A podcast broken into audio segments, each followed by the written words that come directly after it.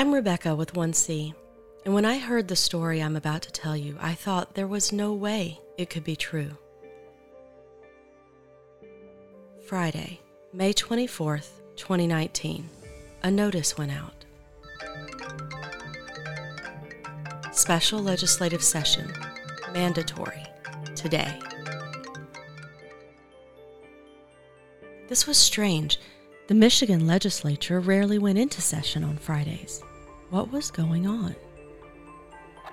As the day wore into the night, a particular legislative goal, a goal that had been attempted by lawmakers twice before and voted down by Michigan citizens, came before the state senate. And then, at around 2:30 in the morning, the state house of representatives. With no testimony, no public scrutiny, and no time for real review by all of the voting legislators, Public Acts 21 and 22 passed. May 30th, 2019. Now the lawmakers had escaped for their annual retreat to Mackinac. This is an exclusive island in Michigan where no cars are allowed. The governor, with lawmakers from both sides of the aisle at her side, appeared on the steps of the Grand Hotel. With cameras rolling, she sat down and she signed PA 21 and 22 into law. Now we come to this year, July 2nd, 2021. And two aspects of PA 21 and 22 crashed into effect plunging thousands into utter chaos. See, before those acts, Michigan had auto no fault coverage. It provided health care coverage for over 70,000 people injured in car crashes each year. Here's how it worked. If you were in a car crash in Michigan, your no fault PIP auto insurance coverage kicked in. There was no need to sue anybody to get medical care. The services, accommodations, and therapies that your doctor prescribed, they were all covered by the no fault PIP insurance program.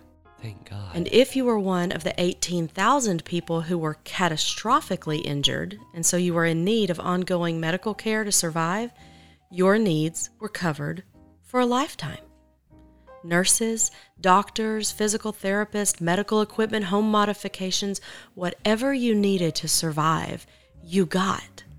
Michigan was a place where no car crash survivor would die for lack of medical funds. None of them would be forced into medical bankruptcy. Until those two parts of the new law went into effect.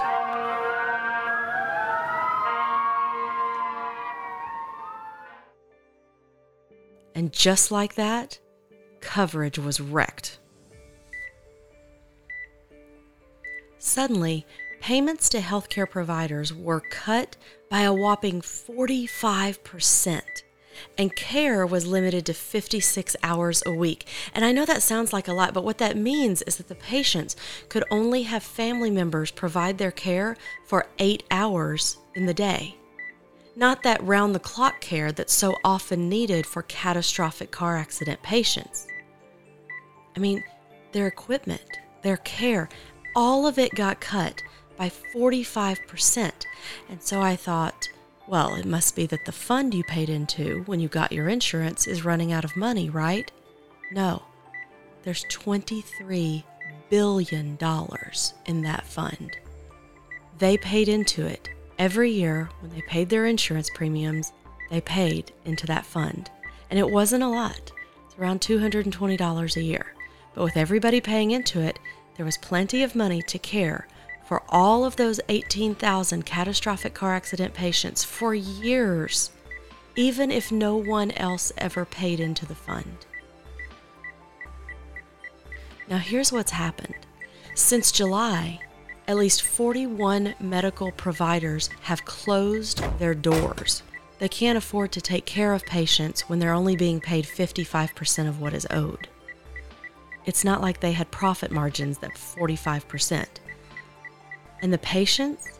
Well, some of them have been left in nursing homes during a pandemic because they can't afford the cost of in home care anymore. And those aren't really nursing homes that are set up for catastrophic car accident patients. Others have been left at emergency room doors by families who are just desperate to keep them alive. And five of them have died.